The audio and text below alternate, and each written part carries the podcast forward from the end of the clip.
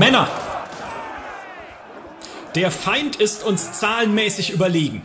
Hinter diesen Hügeln rotten sie sich zusammen, die barbarischen Horden der Gaming-Podcasts.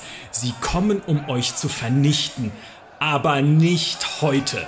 Im Namen des heiligen Kaisers Heikonian von Klingenthal werden wir dem Ansturm der Wilden Einhalt gebieten.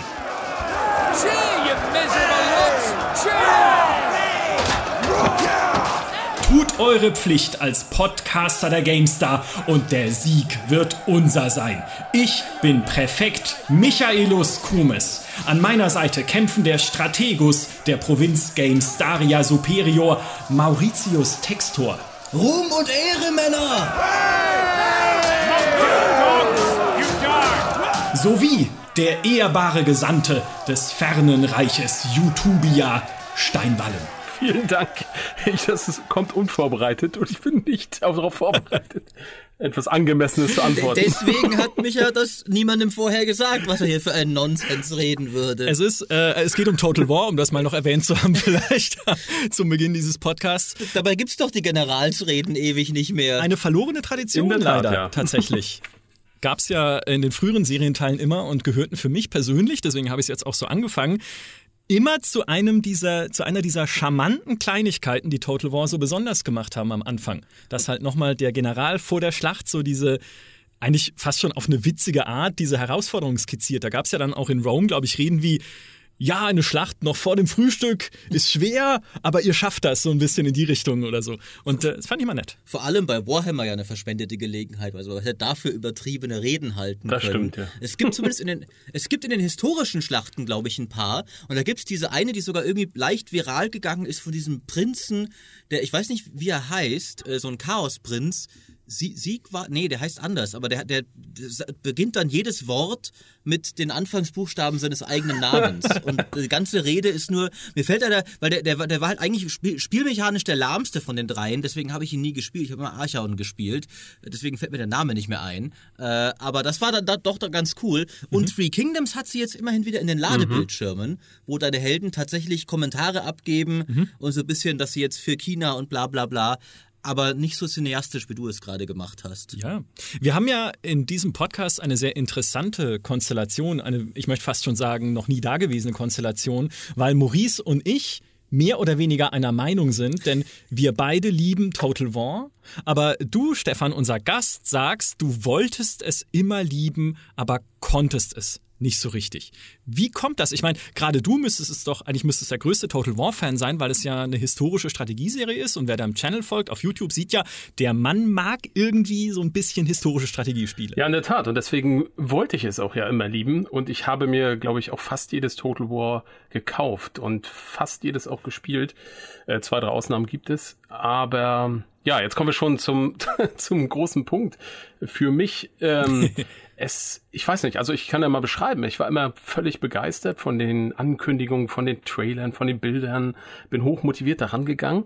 Und ah, so nach immer meistens so nach 10 bis 20 Stunden wurde es dann einfach irgendwie flau und langweilig. Und ich habe es meistens weggelegt, deinstalliert und ich weiß gar nicht, wie oft ich so manches Total War-Spiel dann nochmal installiert habe nach einem halben Jahr. Ich wollte es wirklich immer, aber es hat mich nie so richtig gepackt, muss ich einfach zugeben. Äh, Ich habe da dann auch lange drüber nachgedacht, warum das so ist. Also schon länger, nicht nur in Bezug jetzt auf diesen, diese Aufnahme hier, unser Gespräch. Ähm, Und ich glaube, um es gleich mal auf den Kern zu bringen, was mein Problem vermutlich immer war, ich bin tendenziell ein klassischer Kampagnenspieler äh, vielleicht auch eher so ein Rundenstrategiespieler äh, und natürlich mit diesem Bezug zu historischen Themen. Und mich haben eigentlich diese Echtzeitschlachten immer genervt. Ich wollte wieder zurück zu meiner Karte. Ich wollte wissen, wie es jetzt weitergeht. Kriege ich die Stadt nun, kriege ich sie nicht? Was kann ich als nächstes ausbauen? Und dann kommt da jetzt wieder so eine halbe Stunde Schlacht oder sowas. Und dann tendiert man ja auch zum Perfektionismus und muss alles ganz genau in der Schlacht managen. Und dann geht die Schlacht auch mal eine Stunde und dann hat man wieder keine Zeit mehr weiterzuspielen. Das hat mich sowas von genervt immer, ähm, dass ich dann immer wieder rausgekommen bin. Dann haben sie vielleicht für Leute wie dich, die Schlachten sind ja immer kürzer geworden in jüngeren Total Wars, äh, was äh, die Hardcore-Schlachtfans eher kritisiert haben. Ähm, aber ich habe gesehen, dass du tatsächlich auch ein, ein, ein Let's Play gerade auf deinem Kanal machst, wo du dich an Three Kingdoms wagst, aber schon von Anfang an sagst, keine Echtzeitschlachten. Ah. Genau, genau. Das ist ähm, auf die Idee bin ich gekommen, weil ich in der Vorberichterstattung bei den ganzen Blogs äh, der Entwickler gesehen habe, dass sie sehr stark am Kampagnenteil und Diplomatieteil gefeilt haben. Und da habe ich mir gedacht, okay, das werde ich mal so richtig auf Herz und Nieren testen, indem ich mal ganz krass mir die Hausregel setze, keine Schlachten zu schlagen, sondern nur diesen Automatikmodus zu nehmen und ob das Spiel funktioniert und trägt. Und bisher kann ich sagen, es tut es. Und das ist echt erstaunlich und spricht für mich sozusagen, für meine, für mein Spielverständnis oder für das, was ich liebe, sehr für Three Kingdoms. Es mhm. geht tatsächlich. Es ist ja auch das Total War, wo sie an dem Teil am meisten geschraubt haben. Von daher kann ich mir das gut vorstellen. Und vor allem ist es ja für dich vielleicht auch ein, ein ganz guter Weg, weil eigentlich ist es ja für dich, glaube ich, doch ein, ein schlimmes Handicap in deinem gewählten Feld, wenn du Historien-YouTuber bist, der ausgerechnet Total War nicht mag, weil das doch eine der wenigen großen, konsistenten historischen Blockbuster-Spieleserien ist im historischen Setting, oder? Also es ist ja irgendwie so, wo du, hast du dir manchmal gewünscht, dein eigener Geschmack wäre anders und du könntest ehrlich einfach rundum begeistert sein von Total War? Ja, ich, es ist nicht ganz so schlimm, weil ehrlich gesagt, ich hätte gar nicht die Zeit, um wirklich das auch noch so in der äh, Komplexität äh, und Gesamtheit mit abzudecken. Aber das stimmt schon. Also es gibt ja sozusagen drei ganz große Grand Strategy History Serien oder Franchises oder das Civilization für mich. Äh, das ist die Total War Reihe und das sind die Paradox Spiele, wenn man sie jetzt mal alle zusammennimmt. Äh, und mhm. insofern reden wir heute über einen von diesen drei ganz großen Klassiker-Serien. Ja. Ich habe übrigens äh, derweil auf dem Handy den Chaosprinzen mir rausgesucht. Ich hatte es doch richtig im Kopf. Es war Sigvald the Magnificent. äh, und die Rede ist tatsächlich ganz großartig, weil er schon anfängt mit Sickly, sinful spectacles stand, shuffle, shamble and saunter shamelessly in mine scandalized sight. I suggest a solution. Und dann ist dann eine ganze Rede. Äh, das gibt es extra äh, als YouTube-Video auf dem offiziellen Kanal. Möglicherweise ist auch nur eineinhalb Minuten lang. Möglicherweise kann Thomas sie hier nachher noch komplett einblenden. Das wäre Sie schön, ist ja. tatsächlich recht amüsant, finde ich. Äh, und genau. Sickly, sinful spectacles stand, shuffle, shamble and saunter shamelessly in mine scandalized sight. I suggest a solution. Surely such sedition should sour and succumb to Sigvald, the salacious, scandalous, and sensational servant of Slanesh! Son of Succubi, scion of sordid acts and slayer of squalid serfs! See how I stroll, stride, swagger and swirl, spin, slash, and stab at stupid, senseless scum! Soon they shall swoon, shall seek solace and death from sundry torments, wrought on them by my strategic, severing, scintillating shower of shimmering strikes! Send for the sword! Summon Sliver Slash! Ja, und ich mache mir hier die Mühe, den ganzen Tag lang an diesem Einstieg und meiner Generalsrede zu schreiben und jetzt machst du einfach, schüttelst du eine bessere Generalsrede hier aus YouTube, nur um mich äh, äh, schlecht dastehen zu lassen. Sorry. Weißt du, wie lange ich gesucht habe, was Weber auf Lateinisch heißt? Das Zehn Sekunden mit Google, äh, aber darum geht es jetzt nicht. Ja. Es gibt übrigens tatsächlich, es gab auch einen, einen byzantinischen Kaiser, äh, Maurice. Aha. Der hat äh, das Strategikon des Maurice geschrieben, was eines mhm. der größeren bekannten Militärhandbücher seiner Zeit ist tatsächlich. Mhm. Äh, und deswegen passe ich, finde ich, auch super rein in so eine Schlachtrede. Darüber wird noch zu sprechen sein. Das, das gehen wir im Podcast mal durch. also Maurice gemeinsam. wurde übrigens dann von seinen eigenen Generälen gestürzt und massakriert, weil äh, wie äh, ich gelesen habe, äh, wurde über ihn gesagt, dass er sehr intelligent war und sich sehr gut auf Strategie und Verwaltung verstand, aber nicht so gut drauf, die Herzen seines Volkes zu gewinnen, was durchaus gut passt. Und da hat er anscheinend irgendwie halt gesagt, ja, jetzt bleibt doch mal im Winter hier bitte auf der anderen Seite des Flusses im Feindesland, das wird schon irgendwie passen. Und da hat die Armee gesagt, nee, das ist ein Scheißbefehl, du Vollidiot. Und der General ist dann auch massakriert worden danach, weil er so doof war. Es war alles, alles ein Elend. Ähm, aber fangen wir doch mal an. Äh, was sind denn eure Lieblings-Total Wars? Also ich, ich, würde kurz äh, antworten wollen auf das, äh, was Stefan Natürlich. gerade gesagt hat, weil ich kann das sehr gut nachvollziehen, denn was mich auch ursprünglich zu Total War gebracht hat, war auch äh, die Liebe für die Strategiekarte, nämlich insbesondere zu Civilization. Weil ich den ersten Serienteil des Shogun hatte ich damals im Test in der GameStar gelesen und mir gedacht, interessiert mich nicht. Ja? Also das Setting mit dem alten Japan mochte ich nicht, das hat mich nicht angesprochen. Ich war auch noch nie so der Ninja-Anime sonst was Fan, also diese japanische Kultur. Das habe ich mir erst jetzt in der Moderne erarbeitet, dass es ja super spannend ist alles, aber damals hat es mich nicht so interessiert und dann hat aber irgendwann so ein Kumpel aus meiner Clique und wir waren tatsächlich so eine Rundenstrategen-Clique, was man sich äh, jetzt wahrscheinlich unglaublich langweilig vorstellt. Wir saßen in Uhrensesseln und haben staubige Bücher gelesen und über Rundenstrategiespiele gesprochen. Aber das, zu meiner Zeit war es cool, ja. Also ich finde, das klingt nach einem guten Abend. Ja. Wart ihr sogar Auch, schon einen Rundenstrategen-Clan vielleicht schon?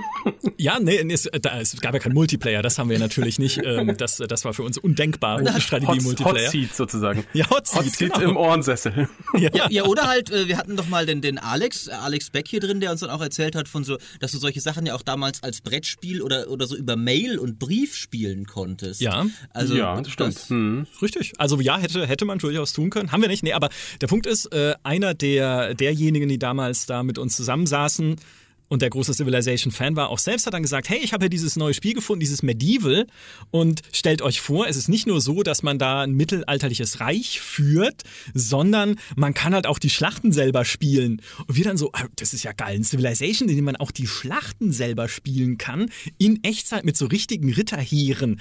Das klingt richtig geil, weil man kannte ja schon so ein bisschen auch aus Civilization Call to Power beispielsweise so naja, ich sag mal, rudimentäre Taktikschlachten in einem Civilization oder aus Spielen wie Master of Magic, dann tatsächlich taktische Schlachten auf so Rundentaktikkarten oder aus Heroes of Might and Magic, ne, relativ populär, mhm. auch da hat man diese Rundentaktik, aber das in Echtzeit mit so mit Heeren mit hunderten Mann, die halt damals noch alle kleine Pixelmännchen waren, aber diesen Verkaufspitch fand ich sofort faszinierend. Hab mir dann Medieval geholt und habe es geliebt und gesuchtet aber mir ging es genauso wie dir, Steinwallen. Irgendwann habe ich die Schlachten nur noch ausgewürfelt, weil sie mich genervt haben. Oder weil es einfach, weil es für mich nichts beigetragen hat zum Spielerlebnis und nur noch die Strategiekarte gespielt. Aber das alleine fand ich schon so faszinierend, dass ich dann dabei geblieben bin. Äh, bei mir war es ja tatsächlich das Gegenteil. Bei mir waren es schon die, die Schlachten, die mich gezogen haben zu diesem Spiel, weil es ist ja nicht nur die Mischung aus Rundenkarte und Echtzeitschlachten einzigartig an Total War, also fast einzigartig. Äh, auch die Schlachten an sich sind einzigartig, weil selbst mhm. wenn du Echtzeitstrategiespiele für sich nimmst, gibt's ja eigentlich keins, das, wo du solche fetten Echtzeitschlachten hast, die wirklich, ich, ich finde, die, die haben den geringsten Abstraktionsgrad eines jeden Strategiespiels. Es ist am nächsten da dran, wie tatsächlich eine, ist immer noch natürlich weit entfernt, ist nicht völlig, nicht 100% realistisch. Also diese Bäume, die irgendwie Kilometer hoch sind aus irgendeinem Grund. In Rome, äh, ja, oh Gott, hör mir auf. Äh, immer noch so. Mhm. Ähm, aber auch zum Beispiel in Age of Empires hat ja, diese Schlachten sind ja komplett weit davon entfernt, wie eine echte Ritterschlacht aussah. Wenn da fünf Ritter irgendwie in ein Dorf galoppieren und die, den Lanzen aus dem Weg gehen, um ein paar Dorfbewohner abzuschlachten. Aber Total War hat halt wirklich, hier sind tausend Ritter in ja. echtem 3D, hier sind tausend Lanzenträger, und die, und die interagieren auch alle zumindest semi-glaubwürdig miteinander. Frontal reinreiten mhm. geht nicht, von hinten reinreiten geht schon und so weiter und so fort. Ähm, tatsächlich ist es dann aber bei mir auch oft so, dass ich die Schlachten dann im späteren Spiel eher auto-resolve.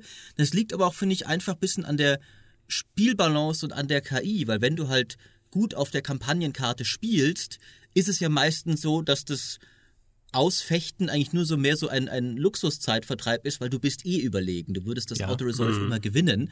Ähm, in Three Kingdoms tatsächlich gar nicht mehr so oft wie früher, weil die Kampagnenkarten-KI besser ist als früher. Da kommen wir, zu Three Kingdoms kommen wir bestimmt noch mal im Detail nachher ein bisschen. Ähm, aber der, der, der, der erste Selling Point für mich bei Total War waren trotzdem immer die Schlachten, weil Rundenkarten kriege ich woanders auch besser. Mhm. Ähm, aber Schlachten eigentlich nicht. Ja. Mhm. Es, ich, vielleicht, wenn es damals schon die Paradox-Spiele gegeben hätte, wäre ich vielleicht tatsächlich auch nie so richtig der Total War-Fan geworden. Auch aus meiner persönlichen Neigung zur Strategiekarte. Ich weiß nicht, ich, Stefan, dir wäre es wahrscheinlich ähnlich gegangen, oder? Ja, wobei ich im Prinzip immer offen für was Neues bin. Also ich glaube, mhm. trotz Paradox äh, äh, gucke ich mir viele neue Sachen an und es entsteht ja auch immer wieder was Neues. Äh, zum Beispiel jetzt mal im Bereich Grand Strategy, äh, Rundenstrategie, Kampagnenkarte äh, gibt es so ein schönes Spiel, das im Rom, also im Antike spielt, auch Aggressors. Äh, mhm. Ancient Rome heißt das. Das hat im Prinzip irgendwie so ein Pole oder ein Tscheche, ich weiß jetzt gar nicht genau, alleine gemacht. Ein fantastisches Spiel. Und ähm, obwohl es halt viele andere gibt, aber der hat ganz neue Ideen und insofern bin ich immer offen und freue mich eigentlich über jede Konkurrenz zu diesen drei großen Serien eigentlich. Das kann äh, man nicht vielleicht betonen, ja. Ja, genau. lass mich vielleicht nochmal äh, zu diesem Echtzeitthema rein, äh, nochmal ähm, dazu was sagen. Ich, also ich sehe das auch so, die sind für sich genommen richtig gut und es gibt kaum irgendwas, was irgendwie da annähernd rankommt. Es gibt ein neueres Spiel, was das mindestens genauso gut macht. Das ist Ultimate General. Ich weiß nicht, ob ihr das mal gespielt habt. Das ist ähm, ja. Ja, das ist ja witzigerweise von einem Total War Modder gemacht worden. Ne? Richtig, ne? dem, genau, genau. Der die genau. Darth Mods immer gemacht hat und vor allem für seine KI bekannt war. Genau, spielt mhm. im amerikanischen Bürgerkrieg und da das basiert sozusagen vor allem auf diesen Echtzeitschlachten. Und das Tolle ist, da gibt es zwar auch einen Kampagnenmodus, der ist aber relativ minimalistisch, aber trotzdem sinnvoll miteinander verzahnt. Also man spielt vor allem eine Schlacht nach der anderen und muss zwischendurch immer so ein bisschen die Bewaffnung managen, die Moral, gucken, wen setze ich jetzt ein und sowas alles. Ähm, und die Erfolge in den jeweiligen äh, Schlachten, die da aneinander kommen, die haben dann wieder äh, Einfluss auf die nächste Schlacht, also wie schwer oder äh, einfach die ist. Und das ist ein, wie ich finde, ein gelungenes schönes System, wo man Echtzeitschlachten in eine Kampagne einbettet. Bei Total mhm. War, das ist immer mein Gefühl gewesen, habe ich eigentlich zwei grundverschiedene Spiele. Und ähm, das hat mir irgendwie nicht behagt. Also ich habe grundsätzlich bin ich auch, kann ich auch was mit Echtzeitstrategie anfangen, aber dann nur halt irgendwie. Aber beides in einem, das, das kam irgendwie nicht für mich zusammen. Mhm. Also ich finde, für mich fühlt sich schon so ein bisschen diese Echtzeitschlachten an wie eine logische Fortsetzung dessen, was du ja vorher schon in Spielen wie Master of Magic und so hattest. Halt mhm. diese Rundentaktikkarte, nur jetzt halt mit Spektakel auf elf gedreht, so ein bisschen. Mhm. Ähm, und ich es gab ja schon ein bisschen auch so ähnliche Spiele, so Praetorians und sowas, die versucht haben, auch Schlachtformationen darzustellen und so realistische, ja, realistische Gefechte halt einfach mhm. aus der damaligen Zeit zu simulieren. Gab noch ein paar andere. Aber bei Total War hast du das halt einfach eingebaut. Also ich kann, und selbst wenn ich es auswürfle, und das liebe ich ja dann, äh, liebe ich auch selbst so, ich habe halt jederzeit die Option, mich da reinzustürzen und reinzufuchsen. Und ich finde jetzt auch bei Three Kingdoms war es so, muss dazu sagen, Three Kingdoms war ein Spiel, mit dem ich mich ein bisschen widerwillig beschäftigt habe, weil ich mag Total War sehr gerne, aber ich mochte jetzt die Warhammer Total Wars nicht so gerne, weil die so einen reduzierten Strategiemodus hatten. Ich mochte diesen Ansatz nicht, dass sie diesen äh, Romantik, also diese Romance of the Three Kingdoms als Modus eingebaut haben mit diesen starken Helden. Das gefällt mir nicht. Ich will meine historischen Spiele historisch haben. Und ähm, ich kann mit dem Setting nicht so viel anfangen, mit diesem äh, im alten China. Also da, da habe ich einfach keinen direkten Bezug zu, damit habe ich mich nie beschäftigt. Äh, und ja. Hab dann aber angefangen zu spielen und war irgendwie sofort drin, selbst wenn ich eine Fraktion gespielt habe, mit der ich irgendwie nie was anfangen konnte. Also nicht das gute alte, irgendwie, was weiß ich, Heilige Römische Reich oder Frankreich, sondern halt irgendwie. Martung. Oder ich habe schon wieder vergessen, wie er heißt, Suchian oder so. Ähm, ich war sofort wieder drin und ich mag einfach oder ich mochte sofort dieses befriedigende Gefühl dann auch bei den Schlachten, mich eines überlegenen Angreifers erwehrt zu haben durch okay, entweder halt irgendwie Dummheiten der KI, aber die sind ja ein bisschen seltener geworden jetzt in Three Kingdoms, oder durch meine eigene strategische Brillanz, indem ich klug genug war, bei einer Belagerung hinter den Mauern zu bleiben, um mich nicht davor. Naja, es, es fühlt sich einfach gut an. Das habe ich ja. auch bei, bei Medieval immer geliebt, wenn du, Medieval 2 insbesondere, oder bei Rome 2 auch, wenn du die Soldaten auf die Mauern verteilt und dann stürmt der Gegner an, erklimmt die Mauern und dann wird auf diesen Mauern gekämpft. Und ich denke mir, wie genial bin ich, dass ich genau da jetzt die siebte Legion hingestellt habe und genau da drüben stehen die Speerträger, wo die Reiterei des Gegners durch das zerbrochene Tor kommt. Und ich liebe es, wenn ein Plan funktioniert. Ja, Heiko Klinger hat sie im Podcast schon gesagt, aber für mich bringen die Echtzeitschlachten in einem Total War dieses Gefühl immer wieder rüber. Und auch in den Three Kingdoms war es jetzt wieder so, wenn mich irgendwie am Anfang es war tatsächlich schon nach drei, vier Runden irgendwie ein sehr mächtiger äh, Nachbar angegriffen hat, der da mit einer riesigen Armee anmarschiert gekommen ist. Und ich dachte mir, boah, die kriegst du nie besiegt, aber ich verschanze mich jetzt einfach hier in meiner Stadt und dann schauen wir mal, was passiert. Und tatsächlich, ja. da Belagerungstürme in Three Kingdoms, äh, nee, äh, Wachtürme, diese Stadttürme, Mauertürme in Three Kingdoms enorm stark sind, habe ich halt diese überlegene Armee geschlagen. Ja. Und ja, da kann man über Balancing streiten, aber ich fand mich halt geil dann im Moment.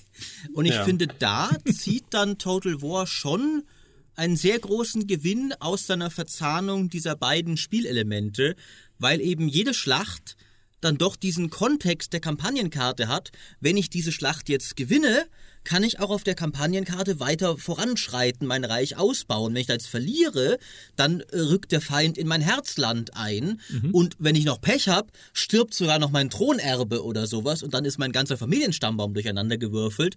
Und so hat halt eine, eine Total War Echtzeitschlacht.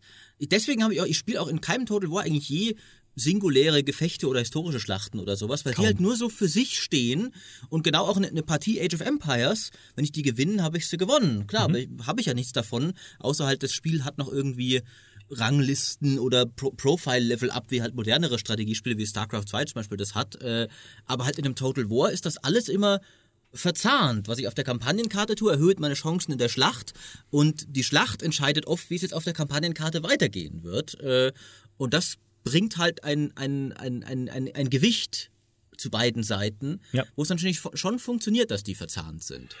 Genau, und das funktioniert aber nur dann gut, wenn die Schlachten wirklich relevant sind. Ne? Und äh, da ist die Frage, wie gut ist Total War darin, diese echt, also sozusagen, dass die Echtzeitschlachten, die da laufend passieren, wirklich bedeutsam sind. Also wenn ich mir vorstelle, so eine Kampagne dauert 50, 60 Stunden vielleicht, äh, so eine richtig große oder so, äh, bis zum Ende. Und wenn man jetzt wirklich jede Schlacht kämpfen würde, die da stattfindet, würde das wahrscheinlich weitaus länger dauern und würde vielleicht die Hälfte der Zeit in Anspruch nehmen.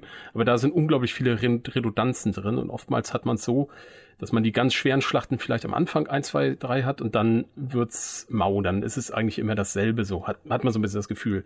Äh, und da, das wäre optimal, wenn du vielleicht über den Spielverlauf wirklich nur vier, fünf große Schlachten hast, so wie in einem echten Krieg, sage ich jetzt mal.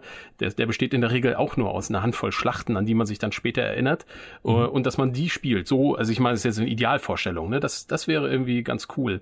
Aber mir ist es in der Regel zu viel und oftmals hat man auch das Gefühl, ich glaube, ich erinnere mich an deinen Test, Maurice, von Thrones of Britannia, da hattest du gesagt oder geschrieben, dass du bei deiner Kampagne, glaube ich, durchweg alle Geschlachten bis zum Ende gewonnen hattest.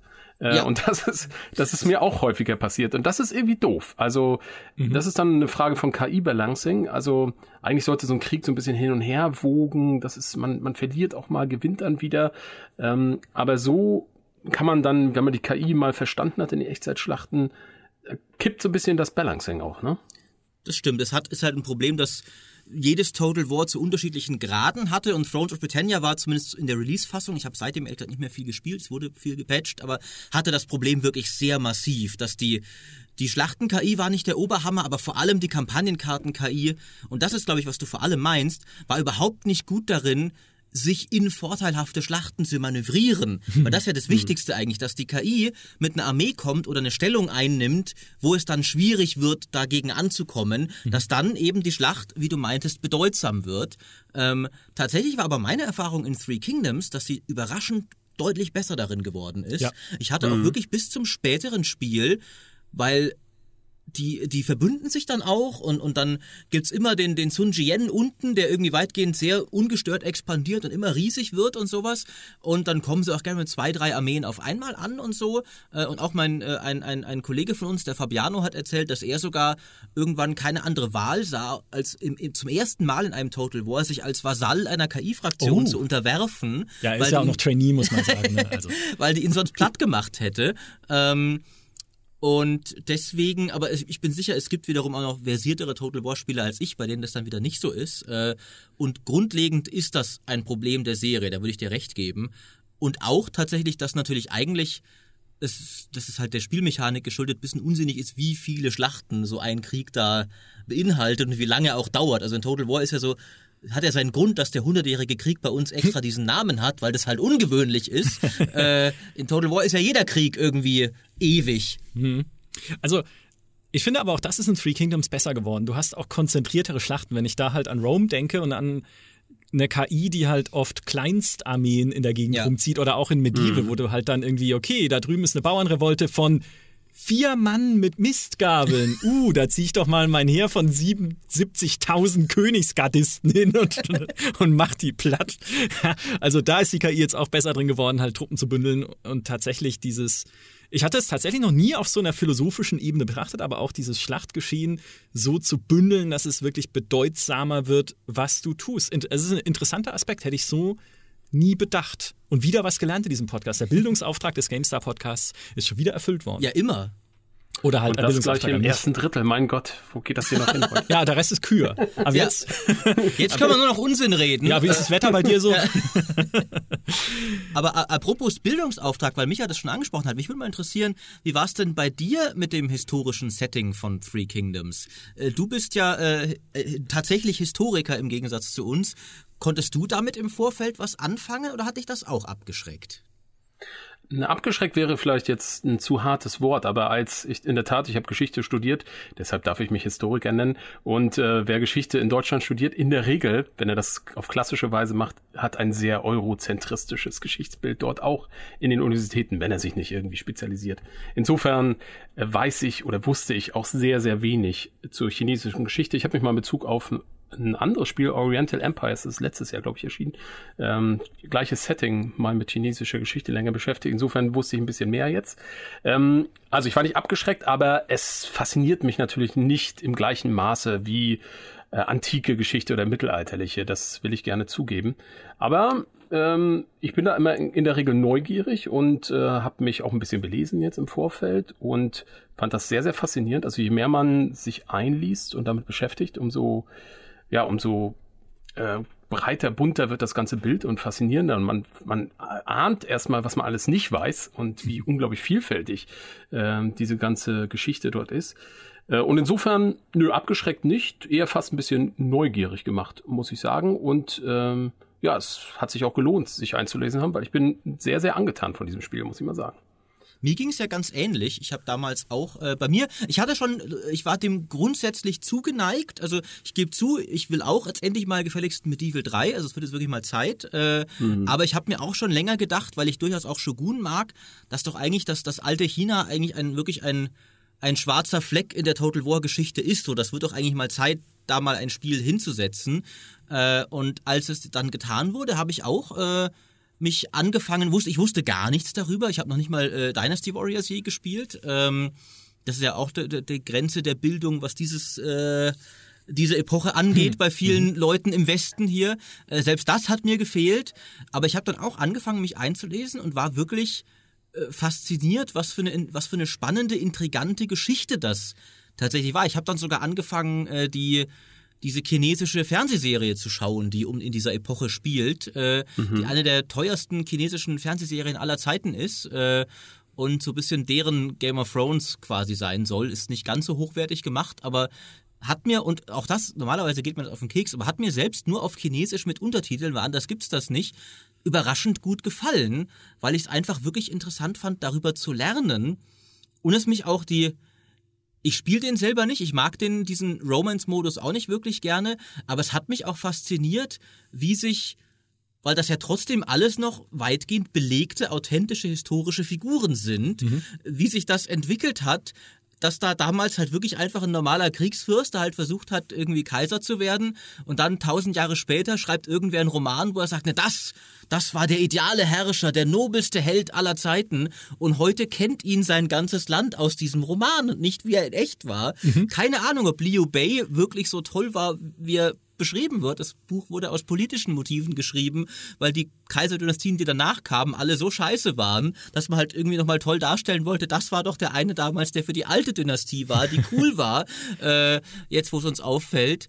Und ich fand also diesen ganzen Themenkomplex, fand ich enorm faszinierend und da war dann auch, äh, also da habe ich dann relativ schnell die notwendige Bindung zu den Figuren aufgebaut, die ich brauche, um dieses Spiel mit seinen Persönlichkeiten genießen zu können. Deswegen war das für mich tatsächlich, da hat Total War mal seinen Bildungsauftrag erfüllt, Ja. indem es halt nicht wo gespielt hat, wo ich sage, ja, das kenne ich ja alles schon in- und auswendig. Ja, ja, das da der Heilige Römische Reich und so, ja, ich weiß schon, was ihr mir sagen wollt. Sondern mal wirklich, ah, interessant, das ist neu. Ich finde aber, Total War ist auch immer ein guter Ansatzpunkt dafür, dich weiter mit Geschichte zu beschäftigen, weil die Serie ja eigentlich in den Fraktionen, die sie darstellt und in der Art und Weise, wie die Kampagnenkarte funktioniert, wenn man das mit den Paradox-Spielen vergleicht, sehr, sehr vereinfacht ihre Epochen immer darstellt. Mhm. Weil in Rome 2 war da ja schon mit das komplexeste mit der Anzahl an Fraktionen, die es dann letztendlich hatte. Aber wenn ich das mit der Kampagne jetzt, äh, mit der Kampagnenkarte vergleiche von dem Imperator Rome, dann, wo dann irgendwie jeder äh, Stamm mit fünf Leuten eine eigene Provinz ist und eine eigene Flagge und ein eigenes, äh, ein eigenes, äh, ein eigener Faden in diesem gigantischen Völkergewebe, das halt dann da mhm. irgendwie Mitteleuropa ist alleine. Das Total War kondensiert sowas halt immer auf das für das Spiel Wesentliche. Ja, da gibt es dann halt die sieben großen Fraktionen und halt irgendwie noch vier kleine. In Rome 2 war es dann ein bisschen mehr, aber ne, so, ich überspitze es jetzt ein bisschen. Und ich hatte dann immer so das Gefühl, naja, so wird es ja damals nicht gewesen sein, also gucke ich doch jetzt mal, was da eigentlich wirklich passiert ist und wie viele kleine Player sozusagen es damals noch gab, eigentlich in dieser historischen Epoche. Und so war es bei mir zum Beispiel auch damals bei Medieval.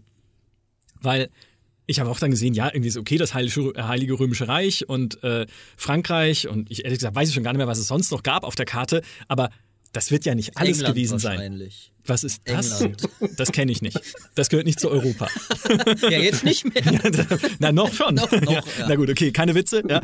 ähm, da, genau, aber so, ich hatte oft das Gefühl, hey, mir reicht das für das Spiel, weil das für, für ein Total War ist das auch ausreichend, finde ich tatsächlich. Also es braucht nicht unbedingt diesen Kampagnenkarten-Flickenteppich, wie ihn halt die Paradox-Spiele haben. Aber ich möchte doch mich auch drüber hinaus informieren, wie es denn wirklich war, wer da alles eine Rolle gespielt hat, was es da alles gab an irgendwie äh, sonstigen Adelsgeschlechtern, Stadtstaaten und äh, was weiß ich was alles im Mittelalter, weil ja auch gerade also wenn, wer sich halt in die Geschichte des Heiligen Römischen Reiches einliest, wird ja wahnsinnig an vor Namen und Elektoren und äh, was weiß ich, was es damals alles gab. Also ja, ich, ich fand ja. das immer einen guten Ansatzpunkt. Das ist nochmal eine interessante Sache mit dem Heiligen Römischen Reich bei Medieval. Äh, da sieht man, glaube ich, wie sich auch die Serie entwickelt hat, weil ich glaube nicht, dass sie das heute nochmal so machen könnten. Das würde man mhm. ihnen um die Ohren hauen. Also selbst wenn man sagt, okay, Toro hat nicht den historischen Anspruch, aber wie da das dargestellt wurde, dass es irgendwie ein riesiges Reich gibt, was man quasi da so äh, zentral äh, steuern könnte, das würden sich heute nicht mehr erlauben können. Weil das war ja nur, so, wie gesagt, so eine, so eine Art Konstrukt. Da gibt es ja sozusagen viele Akteure innerhalb des Heiligen Römischen Reiches und es wäre unmöglich, sag ich mal, da so zu agieren. Und man sieht das, glaube ich, bei Rome 2 war das schon, bei Attila, jetzt bei Three Kingdoms oder auch bei Thrones of Britannia, dass sie sehr, sehr viel historisch, ja, kann man sagen, genauer, also versuchen authentischer zu werden, ähm, aber nicht so sehr über die Spielmechaniken, wie es vielleicht äh, die Paradox-Spiele versuchen, sondern über Charaktere tatsächlich, über, ja, vielleicht auch Heldengeschichten natürlich dann überhöht, aber trotzdem äh, gibt es ja diesen, gibt es da immer historische Bezugspunkte und ähm, das finde ich schon sehr, sehr gut gemacht bei Free Kingdoms, äh, sich da jetzt zwölf ähm, Fraktionen rauszunehmen, die es tatsächlich gegeben hat und jede aber dann mit einer eigenen Story, mit einer eigenen Spielmechanik noch zu unterlegen, mit einem eigenen Plot, äh, vielleicht auch eigenen kleinen Quests und, und sowas alles. Mhm. Ähm, das fühlt sich schon sehr lebendig und historisch authentisch an. Also da haben die schon eine starke Entwicklung gemacht.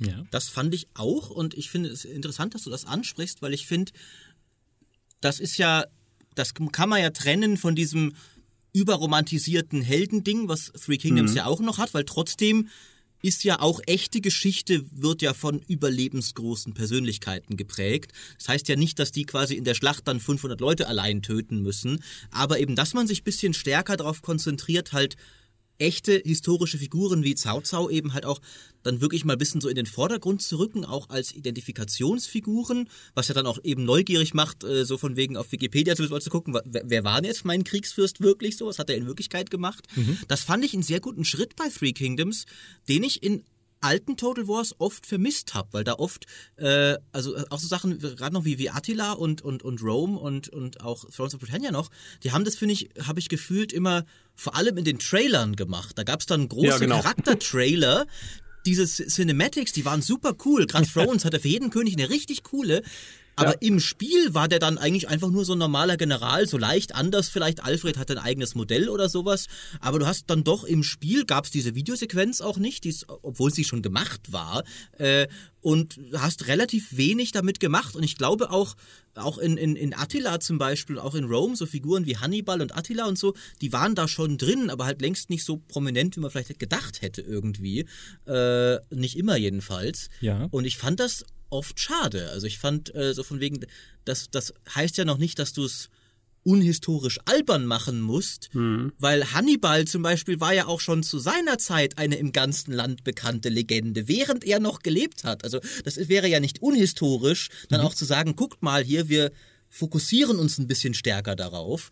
Ähm, und da fand ich Three Kingdoms einen wirklich guten Schritt, weil wenn du die halt dann die Generäle mit Leibgarde spielst, dann finde ich, hast du wirklich eben ein, ein, ein cooles Gefühl, so Teil dieser, der Geschichte dieser Persönlichkeiten zu sein. Genau. Darf ich da nochmal anknüpfen, weil das ist, glaube ich, ein ganz wichtiger Punkt jetzt, was die Entwicklung der Serie betrifft.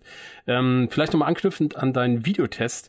Da, das war so ein bisschen unter der vielleicht etwas zugespitzten Überschrift das Gegenteil oder von Das Gegenteil von War- Warhammer, genau. Ja, genau.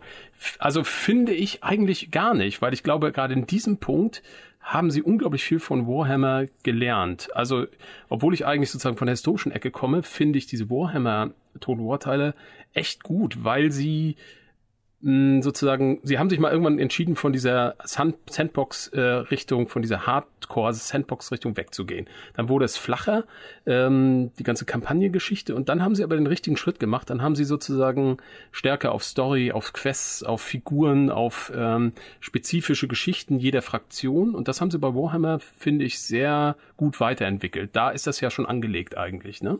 Und ich glaube, den Teil haben sie echt gelernt und haben sie jetzt mitgenommen in Free Kingdoms. Äh, Und das finde ich sehr gelungen. Damit haben sie wirklich nochmal die Serie in eine ganz neue Richtung gebracht, die eben Paradox nicht hat, die den Civilization auch nicht irgendwie hat, will es auch gar nicht. Äh, Da haben sie was ganz Neues Eigenes gefunden und ich finde es echt gut, wenn sie den Weg jetzt weitergehen, weil ähm, das ist halt nicht so ein Sandbox, wo ich sage, okay, wenn ich jetzt Louis Bay äh, einmal gespielt habe, würde ich es nicht normal spielen. Aber trotzdem hast du so viele unterschiedliche Charaktere mit unterschiedlichen Geschichten, dass du eigentlich trotzdem wahnsinnig viel Spielzeit hättest, wenn du alles mal spielst. Es ist zwar für sich sozusagen dann immer irgendwie dieselbe Erfahrung, wenn man das einmal gemacht hat, aber trotzdem so unterschiedlich, dass, dass du motiviert bist, halt die anderen auch noch zu spielen. Und das ist echt ein guter Weg, meines Erachtens.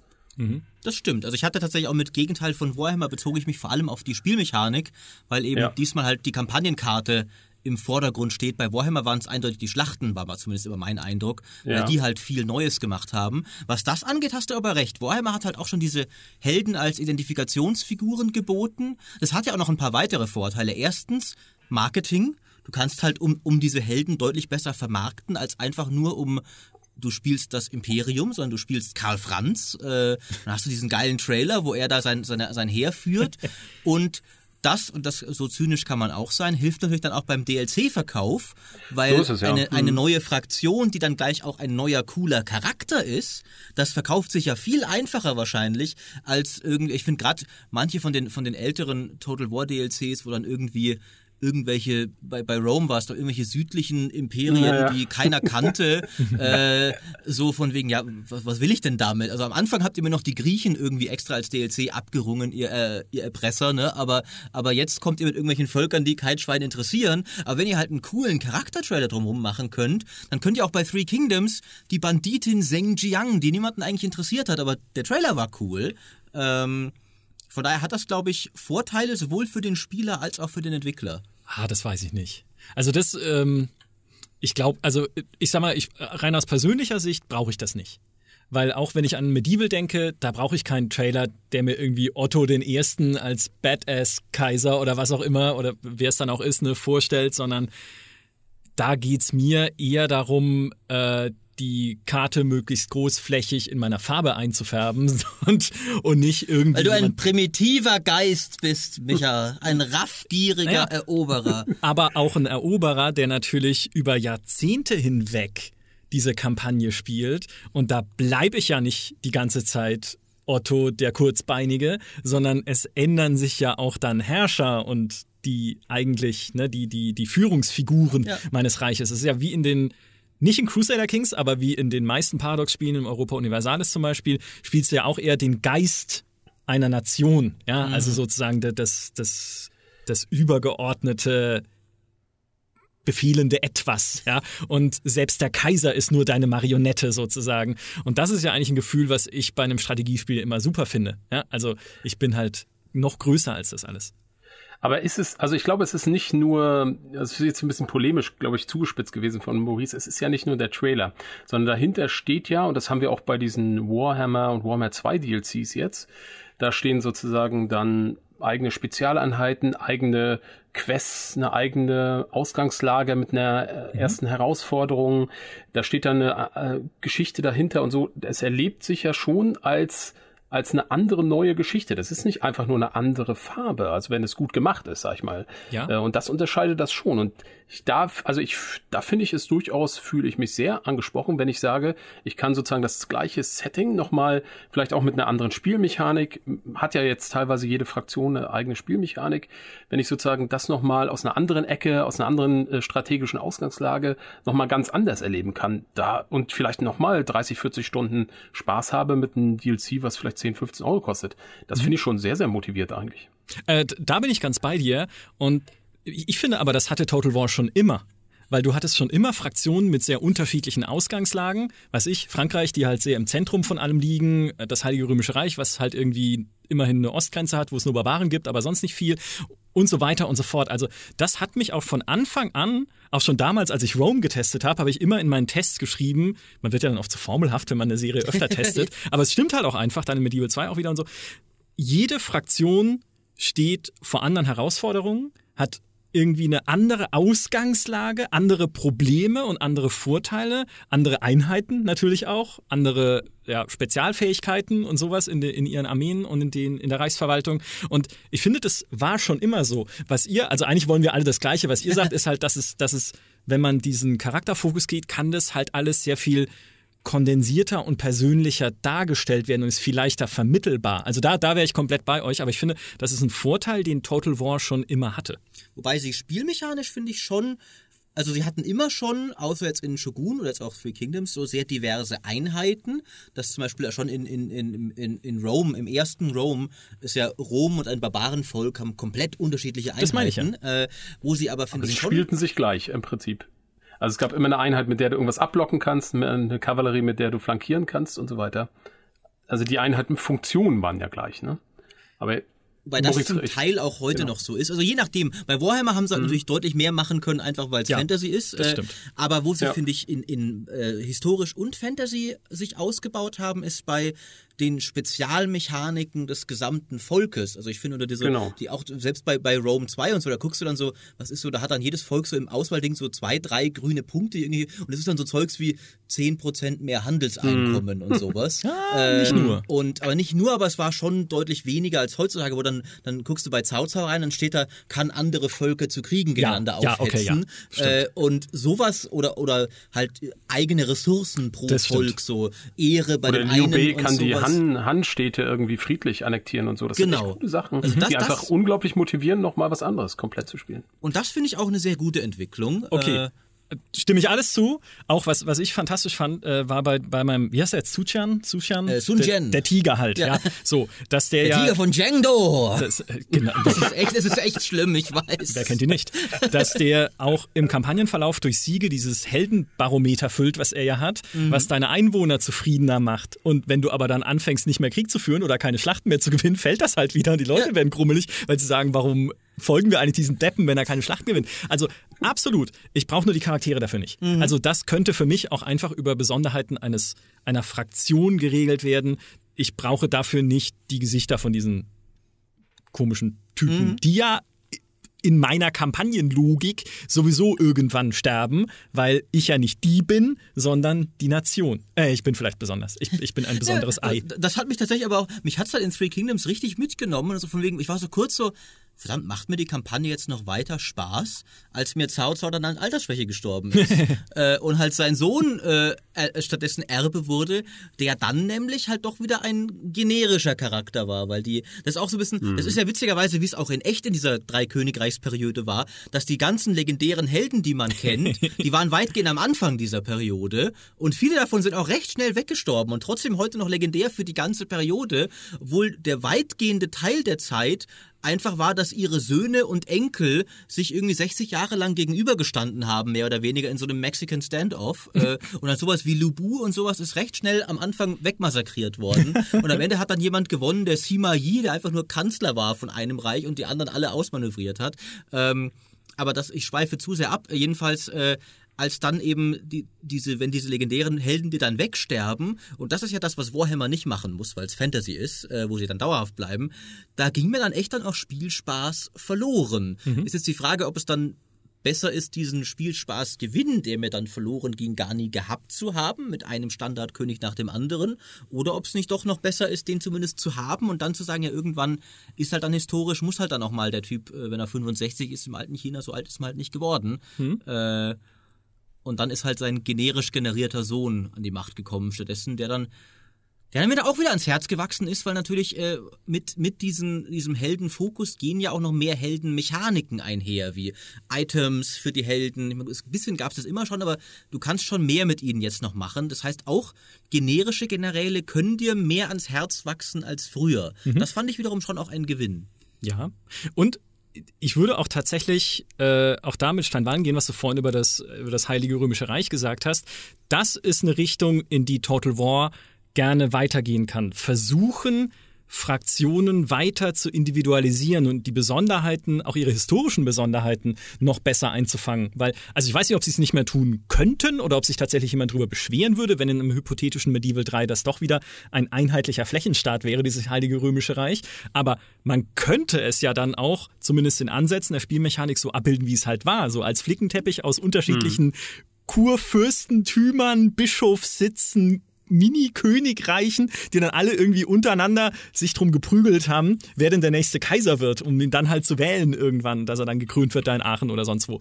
Und es wäre ja abbildbar tatsächlich. Und dann ein Frankreich dann zu der Zeit funktioniert wiederum anders als ein mhm. Byzanz. Nee, das gibt's ja vielleicht dann nicht mehr, aber ne, ihr wisst, was ich meine. Also einfach da noch weiter zu versuchen, diese diese Besonderheit, diese Individualität der einzelnen Fraktionen zu betonen, das fände ich ist wäre genau die richtige Richtung für ein Total War, weil ich finde auch, es kann nicht divers genug sein in den Fraktionen, die es hat. Mhm. Weil auch da bei einem die Paradox-Spiele machen das zwar auch, da sind die Fraktionen auch wahnsinnig unterschiedlich, oder zumindest, ich sag mal, nicht die Fraktionen in sich, aber so die, äh, die Kulturgruppen wahnsinnig unterschiedlich. Insbesondere in einem Europa Universalis, wo dann irgendwie jeder zweite DLC irgendeine Kulturgruppe ausbaut, von der ich noch gar nicht wusste, dass es sie gibt. Ja? Aber die hat dann auch eigene Mechaniken, eigene coole, äh, coole Sachen, die man da machen kann. Aber da fühlt sich dann doch auch oft alles, weil es halt auch einfach nicht so facettenreich dargestellt ist, mit dieser flachen Kampagnenkarte und den kleinen Figürchen, die drauf rumlaufen, doch wieder irgendwie alles relativ gleich an, während du in einem Total War sehr viel Besonderheit halt ablesen kannst, auch an den Einheiten, an der Art und Weise, wie die Städte aussehen, die halt so schön dargestellt werden auf den Karten, an den und an den Schlachten, ja, also auch da, wie sich halt dann da die Armeen verhalten. Also es ist nochmal eine Ebene mehr, diesem, die diesem Spiel Vielfalt und Abwechslung verleihen kann. Mhm. Ich weiß, habe ich, hab ich das gut erklärt? Ich komme irgendwie so ich vor. Ich glaube schon. Okay. Und Persönlichkeit eben auch. Ja. Ja. Und ich glaube auch, dass sie das, äh, dass sie in diese Richtung gehen. Also alles spricht meines Erachtens dafür. Aber wo wir jetzt bei Wünsch dir was sind, würde mir auch gerne was wünschen. Vielleicht hört da jemand zu. also wir zwar, hatten schon mal einen Entwickler hier im Podcast mit ja. dir zusammen, Steinwall. Also live, wenn du das hörst, ne? jetzt Notizen genau. machen. Und zwar als, als jemand, ich glaube, es gibt, ich weiß von meinen Zuschauern, dass es doch einige gibt, die so ähnlich ticken, was so ein bisschen den Echtzeitpart betrifft. Äh, was eine tolle Kompromisslösung für mich wäre, ist eine Art dritter Modus, also zwischen alles selber machen und äh, alles komplett automatisiert. Irgendwie, ich nenne das mal Generalsmodus, wo man am Anfang vielleicht die Aufstellung macht und so eine grobe Strategie sagt, so bitte ihr geht gegen dieses Tor, ihr gegen dieses, keine Ahnung, ihr haltet euch zurück und kommt später und dann läuft das irgendwie schön ab und vielleicht gibt's noch mal einen Punkt, wo man noch eingreifen kann oder so. Ähm, aber dass ich trotzdem irgendwie diesen tollen optischen Effekt habe, dass ich vielleicht auch mal die Muße habe, mir wirklich diese schönen äh, Kämpfe im Detail anzugucken, so und dass das aber so gemacht wird, dass so fünf bis zehn Minuten, ich habe eine tolle Schlacht, äh, habe ein bisschen was dafür getan, aber ich meinte, ein General in Wirklichkeit oder ein, ein Anführer, der der steuert ja auch nur jede äh, Einheit im, äh, im, im, im Detail, sondern der gibt sozusagen die groben Anweisungen auf seinem Feldherrnhügel. Mhm. Also so ein Feldherrnhügel-Modus, den wünschte ich mir. Das wäre total genial. Das, mhm. das wäre die, der perfekte Kompromiss eigentlich. Ich meine, gut, in, in ganz billig gab es das schon mal in dieser Browserspiel-Variante, mhm. aber das war halt einfach nur, du hast drei Reihen, wo dann die Einheiten aufeinander zurennen und dann sagst du halt hier meine Lanzen bitte in Reihe 1 ja, und so. Ja, okay. äh, also dein Wunsch, Steinwallen, wurde dir bereits erfüllt, Na, er war ja. nur grässlich. Ja, das ist wie äh, diese, diese Teufelsgeschichten, wo man dann... Ähm, den Ball hat, mit dem man zum perfekten Fußballspieler wird, aber es fallen einem die Beine ab oder sowas. Genau, oder halt K König Midas, ne? Es wird halt ja. alles zu Gold, aber du verhungerst. So. So, so wird es dir leider auch ergehen. ähm, ich finde den Gedanken sehr spannend. Also, äh, das wäre auch nie eine Idee, auf die ich kommen würde, dass man halt nur so, so die groben Richtlinien vorgibt. Es ist ja auch so ein bisschen, das ist ja auch ein bisschen das, was man jetzt in einem Imperator Row macht, wo du den Truppen ja sagen kannst, mhm. nur um Boni zu kriegen, ja, Prozentboni auf die Kampfwerte, aber sagen kannst, okay, ich möchte, dass ihr den Gegner einkesselt, ich möchte, dass ihr frontal in Nahkampf geht, ich möchte, dass ihr irgendwie über die Flanken angreift, ich möchte, dass ihr Täuschungsmanöver vollzieht und aber das dann in dieser Total War Engine dargestellt zu sehen, ja, also ich, ich bin hin und her gerissen zwischen, boah, wie geil und es könnte langweilig sein. Aber so ist mein ganzes Leben. also es gibt es gibt's ja schon. Zum Beispiel bei Endless Space gibt's äh, ah, ja, ja. einen schönen Modus. Da kann man sich diese Raumschlachten genau so anschauen. Man stellt vorher, mhm. äh, kann man relativ genau äh, die Flanken aufstell, äh, aufstellen, wo die Schiffe stehen. Dann kann man die Schiffe so spezialisieren: Fernangriff, äh, Nahangriff und Laser und Pipapo.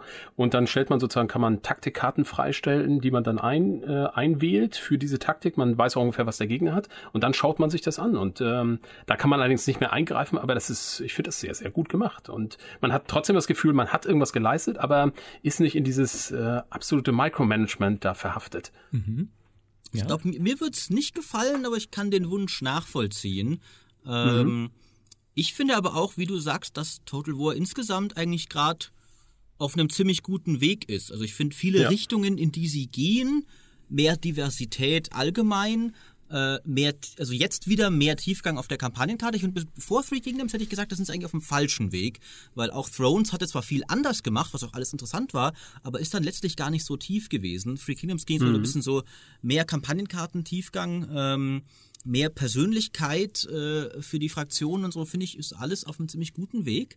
Mhm. Mich würde jetzt nur mal noch mal konkreter ein bisschen eure Perspektive interessieren, weil ich, ich bin ja ein Banause. Ich habe ja bislang noch kaum ein Paradox-Spiel gespielt und oh. eine der Sachen, wo ich auch sage, warum ich Total War gerne mag, ist, dass Total War halt mal nicht aussieht, als hätte jemand das Spiel vor 20 Jahren in einer Excel-Tabelle gemacht.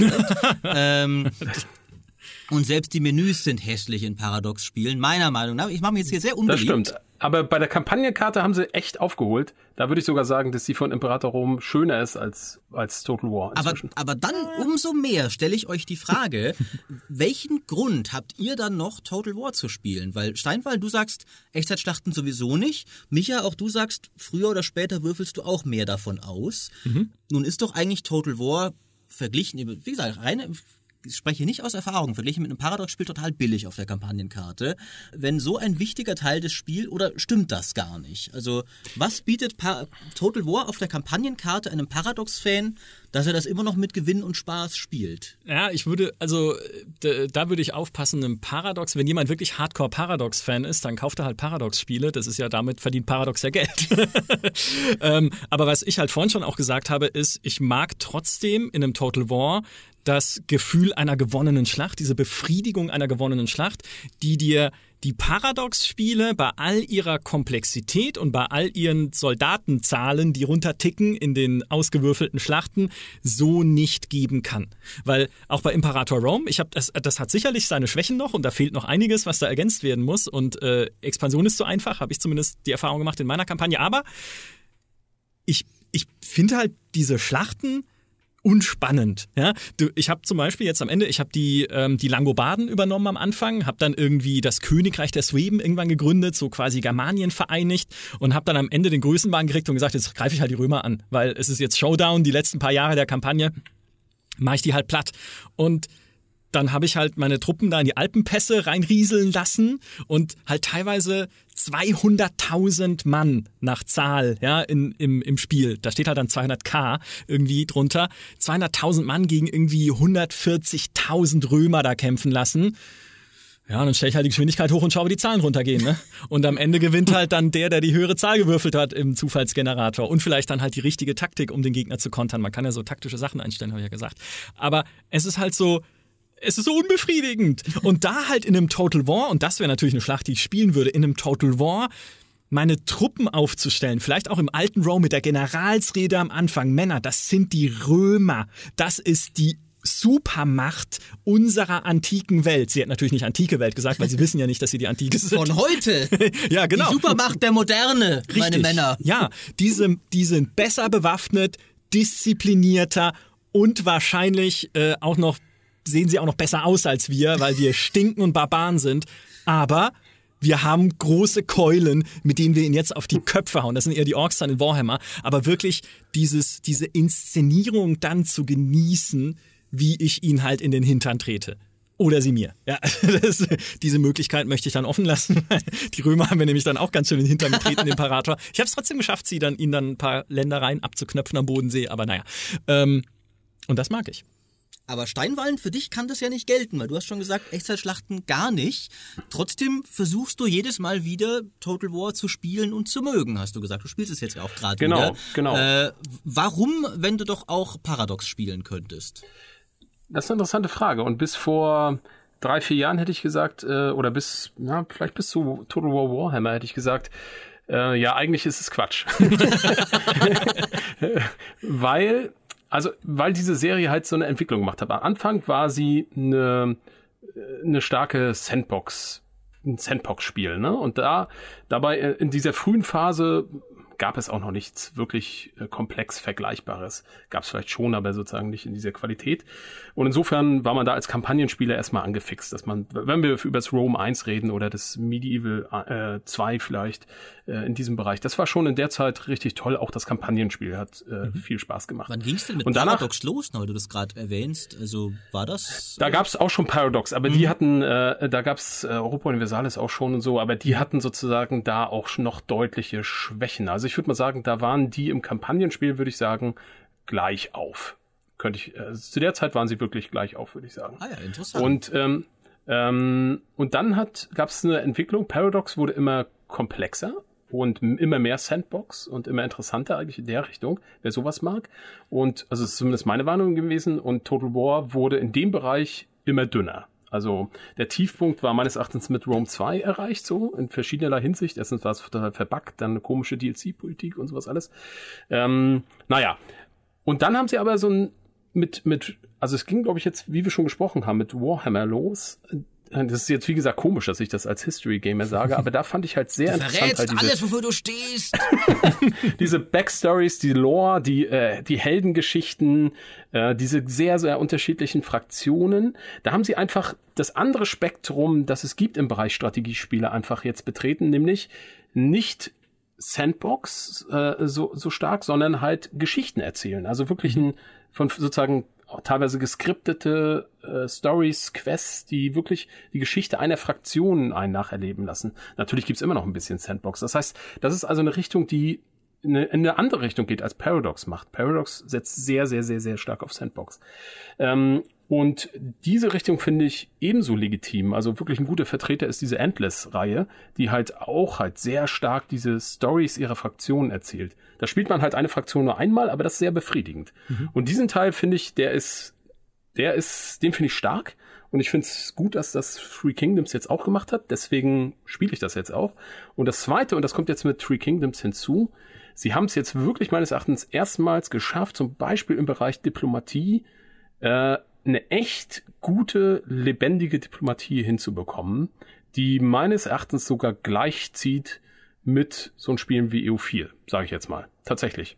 Äh, also äh, nicht, vielleicht nicht so sehr mit, den, mit der unendlichen Vielfalt der diplomatischen Optionen, aber damit, dass zum Beispiel die KI diese ganzen Sachen tatsächlich auch selbst anwendet, also und einen da einbezieht. Man kriegt jede Runde immer mal hier ein Angebot, da ein Angebot, man muss ein bisschen nach. Das ist wirklich ganz toll. Also ich finde, das ist, also sie haben sozusagen hier nächsten Schritt gemacht ähm, und richtig aufgeholt, auch in diesem Bereich Kampagne. Und insofern plötzlich diese Kombination aus diesen storyorientierten Charaktergeschichten und dieser sehr starken Diplomatie-Element, diesem sehr starken Diplomatie-Element, äh, das macht's für mich jetzt plötzlich wieder sehr, sehr interessant. Mhm. Die beiden Dinge, die du beschrieben hast, greifen ja auch witzigerweise ganz gut ineinander bei Three Kingdoms, weil die KI ja wiederum auch diese Figuren ja auch Persönlichkeit haben zu einem gewissen Grad.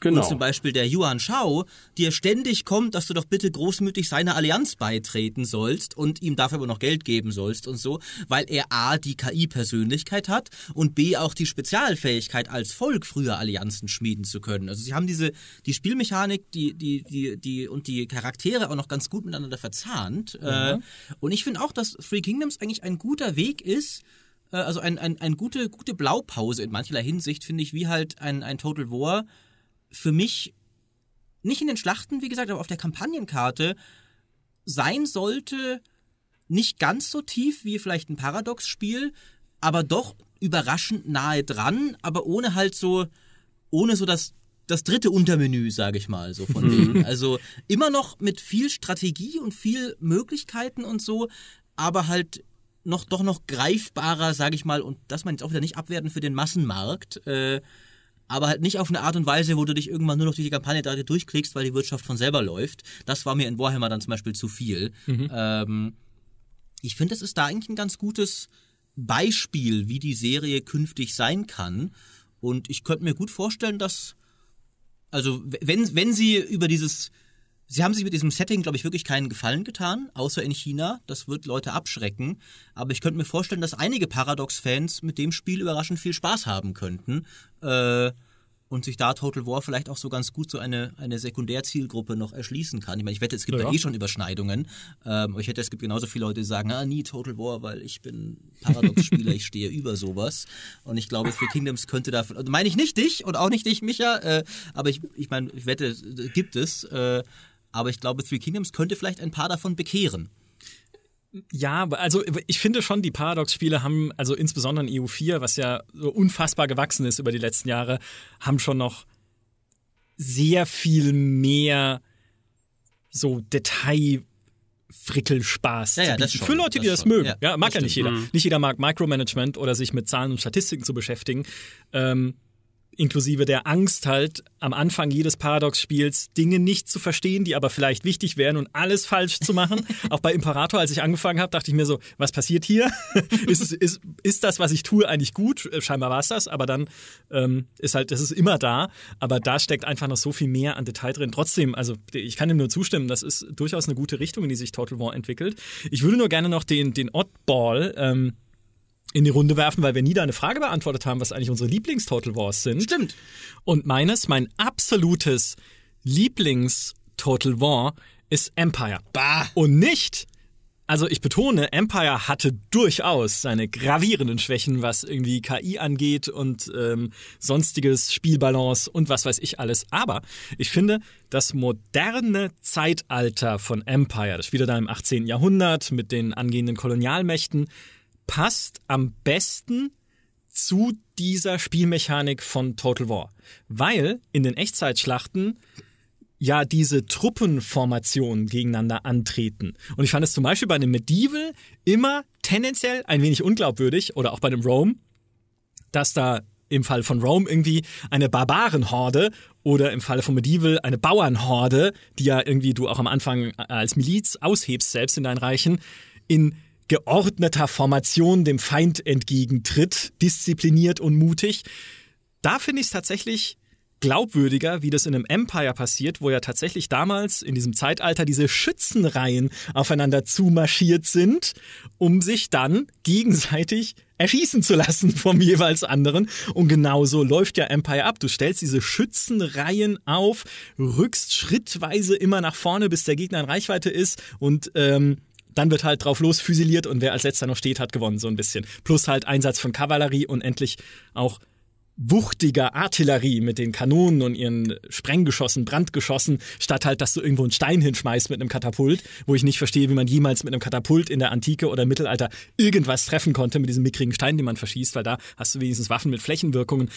Das hat für mich einfach am besten gepasst und deshalb ist für mich auch mein Wunsch Total War noch vor einem Medieval 3 und ich glaube, nach diesem Podcast wird Creative Assembly aktiv Angst davor haben, Medieval 3 zu entwickeln mit all dem, was wir dafür verlangt haben, inklusive Heiligen Römischen Reich.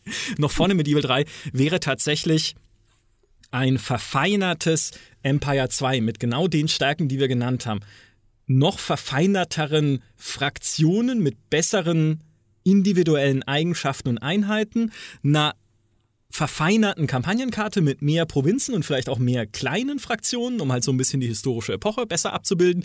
Und vielleicht noch mit ausgefeilteren Charakteren, weil es gab zwar in Empire Charaktere, mit denen du dann beispielsweise deine Regierung besetzt hast, dann ist halt der eine irgendwie der Schatzmeister und der andere irgendwie der Innenminister oder so, aber da halt noch ein bisschen mehr so Vielfalt rein und vielleicht noch mehr Faktoren, die die beeinflussen mit irgendwie Loyalität, Freundschaften untereinander, Intrigen, Attentaten und sonst was. Das Empire 2 wäre mein Wunsch Total War. Wer will das denn? Ja, ich. Empire war das einzige Total War, das ich so gut wie gar nicht gespielt habe tatsächlich, oh. weil und das liegt am weil genau das, was du so beschreibst, dieses Szenario und auch diese Art der Kriegsführung, wo alle nur rumstehen und aufeinander ballern, ich, ich will doch mächtige Ritterreihen, die wuchtig aufeinander prallen und, und, und im, im Blut und Schlamm des Schlachtfelds hier die Sache austragen wie Männer. Hat irgendwelche Typen in blauen und roten Strumpfhosen, die halt ihre blöden Musketen aufeinander Hallo? richten. Red vs. Blue. Schaut es auf YouTube nach, wie viele Views das Und dieses blöde Zeitalter, ein ähnliches zumindest, hat ja auch schon Age of Empires versenkt. Äh, mhm. Das ist einfach kein Glücksbringer für Strategiespiele. Ist übrigens auch tatsächlich der Grund, warum ich, obwohl ich die durchaus ihnen eigentlich äh, neugierig wäre, diese äh, Ultimate General Spiele mich nie so reizen konnten, weil ich einfach dieses Szenario, ich mag es nicht. Das ist ja was äh, ganz anderes. Ja, also das für einen amerikanischer Bürgerkrieg. Erstens würdest du nee. dich garantiert, wenn du dich damit beschäftigst, mega viel einlesen, was da alles passiert ist damals, weil das ist auch super spannend übrigens. Und äh, zweitens, Empire ist weit weg von, also mit der spielst, da kannst du immerhin Preußen und Frankreich und äh, das ja, war die einzige. Alles, alles dieses halt, dass alle, alle nur mit, mit, mit, mit Musketen rumballern. Und, ja. äh, das ist interessant. Es gibt, es gibt so tatsächlich, da spaltet sich so die Spielerschaft. Äh, mit dem Schießpulver-Zeitalter. Ja. Es gibt ja, wirklich ja. viele Leute, die ab da das langweilig finden. Das kann ich ein Stück weit nachvollziehen. Ja. Das ist absurd. Wir müssen mal Fall of the Samurai im Multiplayer spielen und ich nehme dann die modernen Schießpulvereinheiten und du kriegst die alten japanischen ein, Speerträger und Schwertkämpfer und dann spielen wir es einfach, oder fechten wir es einfach aus, da gucken wir mal, wer gewinnt. De deswegen war für mich auch Fall of the Samurai und da, ich weiß, dass das wirklich Banausentum höchsten Grades, aber objektiv. Ja, egal was du sagst, ja großartige Erweiterung, okay. aber für mich eine der unsäglichsten, weil warum die, die nimmt quasi extra das Szenario, das ich vorher cool fand, das schöne klassische Japan und bringt extra all den Scheiß rein, den ich blöd finde. Guck mal, jetzt gibt's noch mehr Schießpulver. Jetzt bleib, bleib mir doch weg damit. Ich habe selbst selbst in Medieval hat's mich immer genervt, wenn ich irgendwann in der Kampagne an den Punkt kam, wo jetzt ist Schießpulver mit dabei. So nein, mhm. ich will ich nicht, weil dann da, da ist ja auch dann das ganze Rittertum gefallen, die stolze Burg hat keine Rolle mehr gespielt, ja. du einfach sprengen konntest mit einer Bombarde. Vielleicht bin ich einfach ein Romantiker. Ich mag halt einfach, weißt du, als als, Männer noch echte Männer waren. Und ich weiß, in diesem Zeitalter hätte ich selbst keinen Blumentopf gewonnen. Ich wäre entweder irgendwie Hofbarde oder Mönch gewesen wahrscheinlich. Ich hätte den ganzen Tag Bücher kopiert. Äh, aber ich hätte dann immerhin, aber in beiden Fällen hätte ich ja dann Geschichten oder Lieder über die Männer auf dem Schlachtfeld geschrieben und wie toll die sind. Von daher passt vielleicht wieder. Ähm, ja? Äh, Steinwald, wie siehst du das denn? Erstens zu diesem Zeitalter. Ich, ich meine, du wirst es mögen, wenn du schon auch äh, Ultimate General toll findest. Und zweitens, was war dein Lieblings-Total War? Also ich, wie gesagt, ich kann, das ein bisschen nachvollziehen mit dem Schießpulver, wobei das, weil ich viele kenne, die, die tatsächlich auch so denken, oder einige, sagen wir es mal so. Aber ähm, es, für mich hat es auch so eine Ästhetik, dieser Pulverrauch und sowas, wie der übers Schlachtfeld weht. Und wenn so eine gesamte Reihe die Gewehre feuert, das hat schon was Cooles. Also ähm, das, da ist für mich sozusagen nicht die Grenze. Allerdings muss ich sagen, bei der Frage, Lieblingsspiel. Ich habe drei, vier oder so nicht gespielt und da gehören vermutlich ein paar dazu, ein paar Publikumsrenner. Zum Beispiel eben Empire habe ich selber auch nicht gespielt. Shogun 2 habe ich auch nicht gespielt. Ich weiß, dass viele das sehr, sehr schätzen. Äh, insofern ist das so ein bisschen sehr subjektiv, einfach was meine damalige Lebenszeit so hergab. Ich habe, glaube ich, am meisten Medieval 2 gespielt und vermutlich einfach aufgrund dieser Tatsache würde ich sagen, das ist mein Lieblingsding, weil das habe ich am meisten gespielt. Ähm, aber erstaunlicherweise, jetzt oute ich mich da nochmal in der Richtung, ich finde diese Warhammer-Teile sehr, sehr gut aus den schon genannten Gründen und auch weil sowohl die Schlachten als auch die Kampagne halt unglaublich von dieser wahnsinnigen Vielfalt halt dieses Fantasy-Settings profitiert. Deswegen fand ich die auch richtig gut. Und jetzt, Free Kingdoms steigt bei mir also extrem in der Gunst und landet bestimmt in diesen Top 3 irgendwie. Mhm. Also bei mir ist äh, erst, also äh, es ist, ist es leider auch erstmal Medieval, da kann ich jetzt erstmal nichts Neues bieten. Weil Medieval Eins zwei, oder zwei? Zwei. So, okay. äh, war einfach das, das das hat erstens zum einen, das Szenario ist halt einfach mein, mein Liebstes. Ich bin da nicht originell, gebe ich offen zu. Ähm, dann, aber um noch ein bisschen Diversität zu bieten, ist bei mir auch Shogun 2 sehr, sehr weit oben mit dabei, weil es zwar nicht das vielfältigste Total War war und auch das Szenario, es gibt manche Leute, die sind halt einfach dem, dem diesen etwas uns fremderen Szenarien abgeneigt, der Kollege Redinger zum Beispiel, ähm, aber ich fand, es war ein sehr, sehr gutes Destillat von Total War. Gerade dadurch, dass es nicht so vielfältig war, konnte es, finde ich, die ganzen Kerndisziplinen alle sehr, sehr gut machen. Also an Shogun 2, finde ich, hat sehr wenig falsch gemacht. Außer vielleicht diese komische Reichsteilung am Ende, die immer sehr erzwungen wirkte von der Balance her.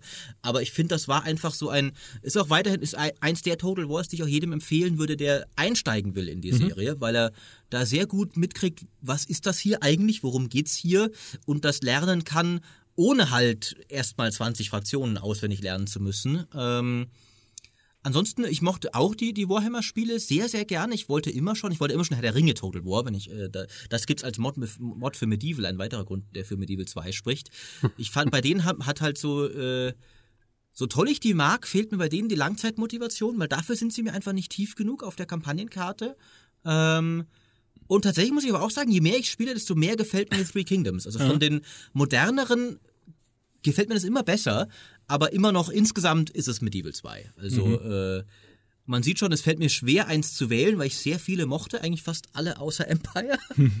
aber, äh, aber Medieval 2 ist einfach immer noch das Coolste. Ja, und außerdem, allein was man in einem Medieval 3 hypothetisch mit dieser ganzen Papstmechanik machen könnte, wenn sie mal richtig funktionieren würde.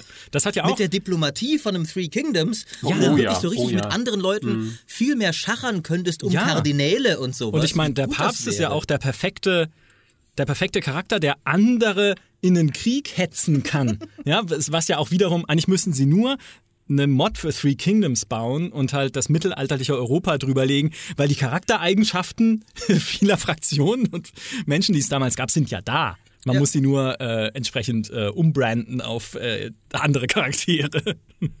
ja, fände ich, fänd ich eine coole Sache. Und ich finde, wir haben ja schon ähm, zum Vorabtest von Three Kingdoms gesagt, eigentlich ist das eine auch anderweitig spielmechanisch gute Blaupause für Medieval 3, weil halt Charaktere so eine wichtige Rolle spielen und wie wir aus Crusader Kings gelernt haben von Paradox, ein Mittelalter ohne haufenweise absonderliche Charaktere ist nur noch schwer vorstellbar. Stimmt. Also ich weiß nicht, ob du das nachvollziehen kannst, Maurice, als jemand, der Crusader Kings nicht so viel gespielt hat oder gar nicht. Oh ich habe ein bisschen tatsächlich, aber nicht viel. Äh, ich hatte immer, ich hatte eigentlich immer, ich hatte mir vorgenommen, dass das Imperator jetzt mein erstes Paradox-Spiel wird, weil ja hier ja. im Podcast schon mehrere Leute immer entweder ungläubig oder B auch freundlich äh, gesagt haben, Maurice, du solltest es doch mal spielen, die Paradox-Spiele. und ich dachte mir so, ja, aber jetzt kommt ja gerade ein neues dann raus und so und das wird ja dann vielleicht auch nicht ganz so mega uralt veraltet sein, auch optisch und so. da kann man vielleicht gut einsteigen, aber dann tatsächlich nach allem, was man so klingt und auch so aus deinem Test, Steinwallen, scheint es ja jetzt eigentlich nicht so ein besonders toller Einstiegspunkt zu sein, auch wenn es jetzt vielleicht der, der, die Kritik daran auch wieder ein bisschen überzogen ist in manchen Ecken des Internets, aber las ich mir jetzt nicht nach einem, das sich besonders bemüht hat, jetzt gut ein Einstiegspunkt zu sein. Nee, das stimmt. Also Einstieg insofern vielleicht, weil die Mechaniken dort noch sehr reduziert sind, aber das reizt dich vermutlich gerade nicht. es gibt ja viele, die eher abgeschreckt sind von der Komplexität. Für die ist Imperator vielleicht ganz gut.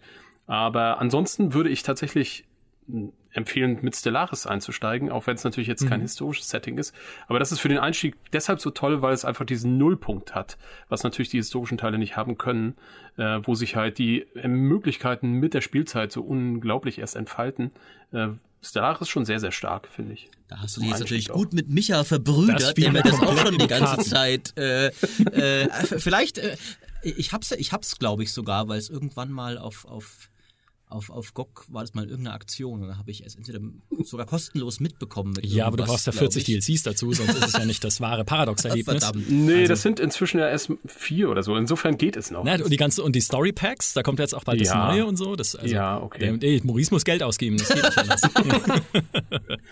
Ah, verdammt. Ich finde, dass äh, wir können in Zukunft, also für mich ist das ein guter Schlusspunkt dieser Diskussion. Ein Podcast, der mit einer Empfehlung für Stellaris endet, ist ein guter Podcast. Und das sage ich Aber das da, jetzt ich schon bin echt. nicht daran schuld, dass wir hier einen, einen Total War Podcast mit Paradox beenden. Das Nein. ich Nee, das stimmt. Ich, ich gebe zu, ich habe es auch selbst ein bisschen herausgefordert. Aber ich fand gerade, wenn wir sowohl dich und eben auch Micha hier haben, gerade finde ich immer gerade persönlich sehr interessant, weil mir der Vergleich eben so ein bisschen fehlt.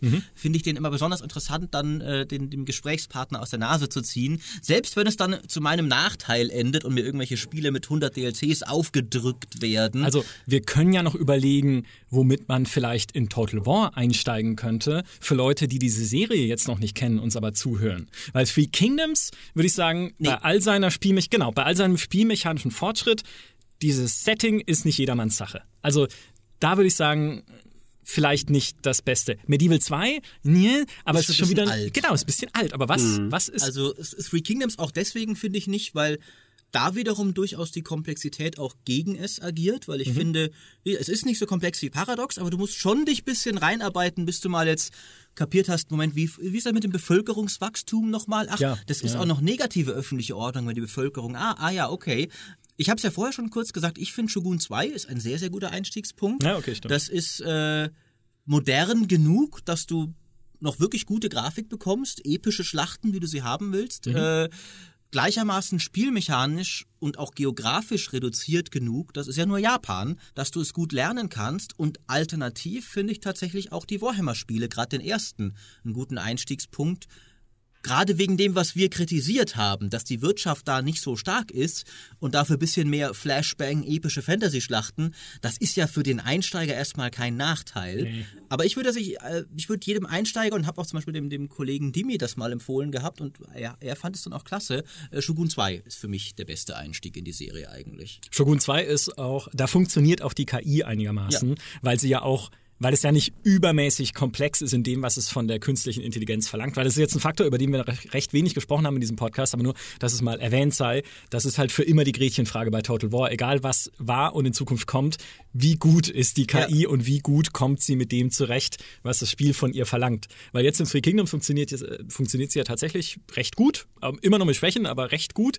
Aber wenn ich da an so Momente denke aus meiner langen Total War Spielerkarriere, wie Oh zum ja. Beispiel in einem, das ist witzig, weil in einem, im ersten Rome habe ich tatsächlich, wenn ich, also ich, nachdem ich es getestet hatte und privat weitergespielt habe, jede einzelne Schlacht geschlagen, weil ich eine Armee hatte, die zu einem sehr großen Teil aus Katapulten und Ballisten bestand und den Gegner zusammengeschossen habe, weil er nicht in der Lage war, den zum Gegenangriff überzugehen, wenn man ihn zusammen katapultiert hat am Horizont. Und das Automatikrechnen hätte gesagt, oh, der hat nur Belagerungswaffen. Ja, das klar. ja Ja, genau. nichts gegen Mhm. Genau. Richtig. Aber in der Schlacht, dann, ja, das stimmt. Das Also ich stimmt. gehe davon aus, dass die Römer auch in der wahren Geschichte Europa so unterjocht haben, mit dem die, weil die Barbaren einfach zu blöd waren anzugreifen, wenn ihnen große Steine auf den Kopf gefallen sind.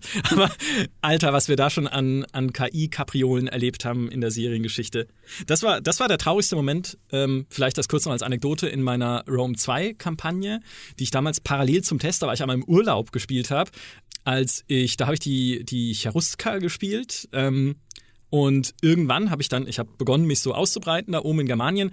Und irgendwann kam die Meldung, Rom wurde zerstört. Und ich dachte mir, was ist denn jetzt los? Das Spiel heißt Rome und Rom wurde, wurde ausgelöscht. Das kann auch in einem Imperator Rome passieren. Es ist ja dieser Sandbox-Gedanke tatsächlich von historischen Strategiespielen. Aber ich war entsetzt, ja, dass ich nicht die Gelegenheit bekomme, in meiner Kampagne mich in den Showdown mit Rome zu stür äh, mit Rom zu stürzen, dann tatsächlich am Ende in einem Spiel, was Rome heißt, sondern dann halt gegen ich weiß gar nicht mehr, was dann war, die Karthager oder irgend so ein, so ein, so ein Firlefanztrupp da, so eine Zirkustruppe. Nein, Quatsch, das war halt, das, da hat mein Herz geblutet. Ja, aber das ist halt der Nachteil der, der Sandbox. Ich finde ja auch tatsächlich, dass Total War schon noch, also bei allem, wo es auch mehr auf Geschichten geht, schon noch mehr, mehr Sandbox ist, als, glaube ich, als du Steinwallen so ein bisschen gemeint hattest vorher, weil man kann ja schon noch immer sehr viel die Geschichte sehr stark umschreiben. Mit jeder kleinen Fraktion kann man immer noch die Welt erobern. Wobei es tatsächlich in, Three Kingdoms schon so ein bisschen wirkt, als wäre es schon drauf angelegt, als würden doch immer ähnliche Fraktionen dann zumindest von der KI aus sehr mächtig werden, die witzigerweise auch natürlich die sind, die historisch sehr mächtig mhm. waren. Also vielleicht hast du auch doch recht, aber mir ist es noch Sandbox genug, sage ich mal so. Ja, wobei Sandbox ist für mich mehr als das jede Fraktion gewinnen kann. Äh, Sand, das ist äh, eigentlich gar nicht Sandbox. Sandbox ist für mich, dass du in einem Sandkasten ganz viel Spielzeug liegen hast und ähm, jeden Nachmittag entscheiden kannst, jetzt nehme ich die grüne Schippe und am nächsten nehme ich den Eimer. Das heißt, äh, dass man sozusagen eine gleiche Fraktion auf ganz unterschiedliche Art und Weise spielen kann. Hm. Und das mhm. kann man zum Beispiel bei Stellaris oder bei Hearts of Iron oder was weiß ich bei den Paddock spielen. Du kannst halt äh, auch bei Europa Universalis sehr erfolgreich ein kleines Land spielen. Du, immer, du sagst, du äh, erweiterst dich nicht und konzentrierst dich auf Kolonisierung, auf Handel, auf Diplomatie und kannst trotzdem 100, 200, 300 interessante Jahre erleben. Äh, das ist für mich Sandbox. Ah, ja. ähm, mhm. Dass du halt also einen ganz großen Besteckkasten hast. So, sag, nee, jetzt ist jetzt ein schiefes Bild. ich glaube, wir bleiben mal bei dem Sandkasten. Aber, aber, äh, so, aber da hast du Aber du recht, weißt, was ich meine, stimmt, ne? Ja. Da ist dann tatsächlich wiederum ein, natürlich ein, ein Nachteil der bisschen stärker spezialisierten Fraktionen, dass wenn du halt bei Total War äh, Three Kingdoms jetzt zum Beispiel hast du ja den, den Kong Rong, das ist der, der Händler von den zwölf Anführern. Und dann wirst du weitgehend nicht mit allen Fraktionen wirst du so gut handeln können wie mit dem. Und wenn du handeln willst, spielst du auch den. Äh, und es geht mit den anderen schon auch, aber es ist natürlich dann so ein bisschen ein bisschen mehr ist dir die Stoßrichtung vorgegeben dadurch, das stimmt. Und auch allgemein ist natürlich das Prinzip von Total War auch, dass du immer die Welt eroberst. Genau. genau. Das äh, mhm. ist immer das Ziel. Du kannst nie einfach eine kleine Fraktion bleiben und dann, weil da passiert ja nichts. Ja, äh, wer würde das denn wollen? Also ich finde, ich finde ja selber, Stellaris ist eines der Spiele, die das fantastisch machen, dass man so, man sagt ja mal, dass man tall spielen kann, also hoch statt weit, mhm. ja, wenn man sich ähm, halt selbst einfach innerhalb seiner kleinen engen Grenzen super spezialisiert mit irgendwie Habitaten, also Raumstationen, auf denen Bevölkerung leben kann und so weiter. Das, äh, das geht in Stellaris super, das habe ich nie gemacht. Weil, warum sollte ich denn? Äh, ich will doch die Karte im, im Namen des, was auch immer Imperiums, was ich gerade spiele, die Bugs waren es, das Imperium, das glorreiche Imperium der Bugs war es in der Ursprungsversion von Stellaris, also wo ich so Käfer gespielt habe mhm. und ich habe sie die Bugs genannt. Natürlich spielst du Käfer. Ja, ah. und ähm, die wollen natürlich, äh, wie in Starship Troopers, alles unterjochen. Also das, ich spiele immer weit. ja, aber okay, aber aber da das macht doch gerade Spaß, eher klein zu bleiben und dann mit dieser Herausforderung sozusagen das Letzte noch aus der Mechanik rauszuholen. Ja. Oder mit Megacore jetzt halt so ein Handelsimperium zu spielen, wo man mit allen irgendwie gut steht und mit allen irgendwie Geld verdient. Ganz skrupellos. Das ist großartig. Ja, das ist mega super, objektiv betrachtet. aber, aber, aber ich finde, das, das kann man, das geht uns, glaube ich, ja durchaus allen dreien so in verschiedenen Punkten. Es gibt Elemente von Strategiespielen, die man objektiv anerkennen kann, dass es gut ist, dass mhm. sie da sind. Man spielt sie aber selber nie.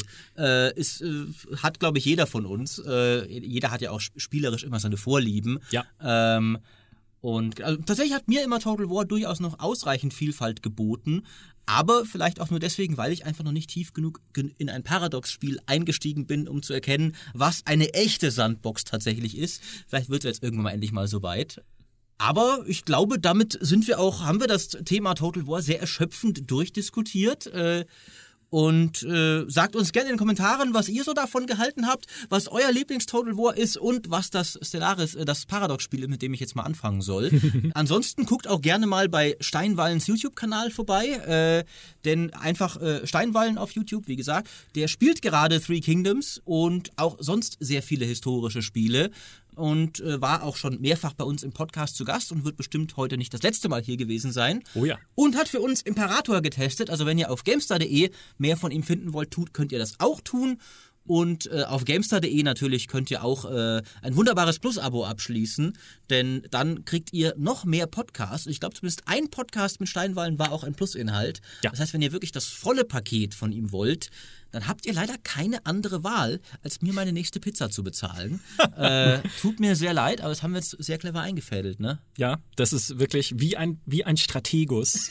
Wie Maurice, der byzantinische, was war es doch, byzantinische Imperator? Byzantinische Kaiser, ja, genau. Das, das Strategikon des Maurice. Ich habe es mir dann auch gekauft tatsächlich und gelesen. Du könntest ein Podcast-Strategikon verfassen irgendwann. Ja, das Tolle daran ist, das erste, was er, er hat sehr viele praktische Strategieratschläge, aber das erste, was er dir sagt, ist, dass du, äh, was ein guter Stratege braucht, ist irgendwie Gott vertrauen und irgendwie einen Tag vorher gebeten und die Waffen segnen lassen oder irgend so ein Kram. Und dann kommt er, ja, und deine Kataphrakte bitte so in Dreierlinien, ne, und, und immer hier ist genau so viel Abstand dazwischen und so. Aber das erste ist, er sagt dir auch irgendwie genau, welchen Gebetskampfruf du äh, brüllen sollst, wenn du anstürmst und irgendwie aber am besten bisschen vorher, weil wenn du reinstürmst und alle schreien, dann bringt das nur die Schlachtordnung durcheinander. Also bitte vorher irgendwie, dass, dass Gott mit uns, es hat irgendeinen Namen, so ein, ein vielleicht weißt du das, Steinwald, irgend so ein Bez- Nein. Schlachtruf damals, also äh, hat, hat irgendeinen Namen, äh, fand ich nur recht amüsant, weil es eben wirklich halt ein Zeitzeugnisdokument ist, dass das damals wichtig genug empfunden wurde, dass der byzantinische Kaiser neben echter Strategie auch dir gesagt hat, wie du im Krieg zu beten hast. Ja. Fand ich sehr cool. Das ist quasi das Äquivalent, wenn man das heute machen würde, ist einfach vor jeder Schlacht speichern. Ja, das stimmt. Neu laden, wenn es nicht passt, Das aber das, das macht dann der Gott für dich, wahrscheinlich, zu dem du gebetet hast. Okay. Ja, das sind die Moralboosts, die man in Genau, den Schlachten bei Total genau. Auch aktivieren kann. Ja. Das ist das Gebet. Genau, Ja, Buffs genau. anklicken, Buffs anklicken, genau. bevor du kämpfst. Richtig, echt, das ist, das ist wirklich wichtig. Buffs anklicken, auch im Leben. Der GameStar Podcast, der beste Buff, den man sich aufs Ohr legen kann. Oh ja. Dem Vernehmen nach.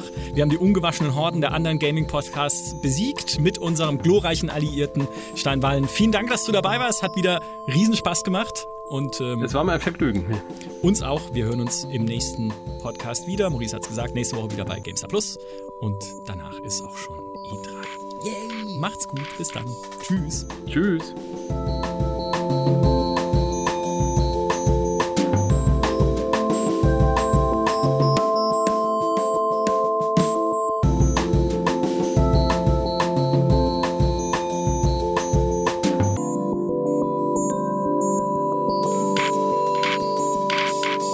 Maurice muss sich auch noch verabschieden. Adios. Wie, wie, sagt man, wie sagt man Tschüss auf Byzantinisch? Weiß das irgendwer? Die haben ja Latein gesprochen, ne? Ach. Salve. Ja, so.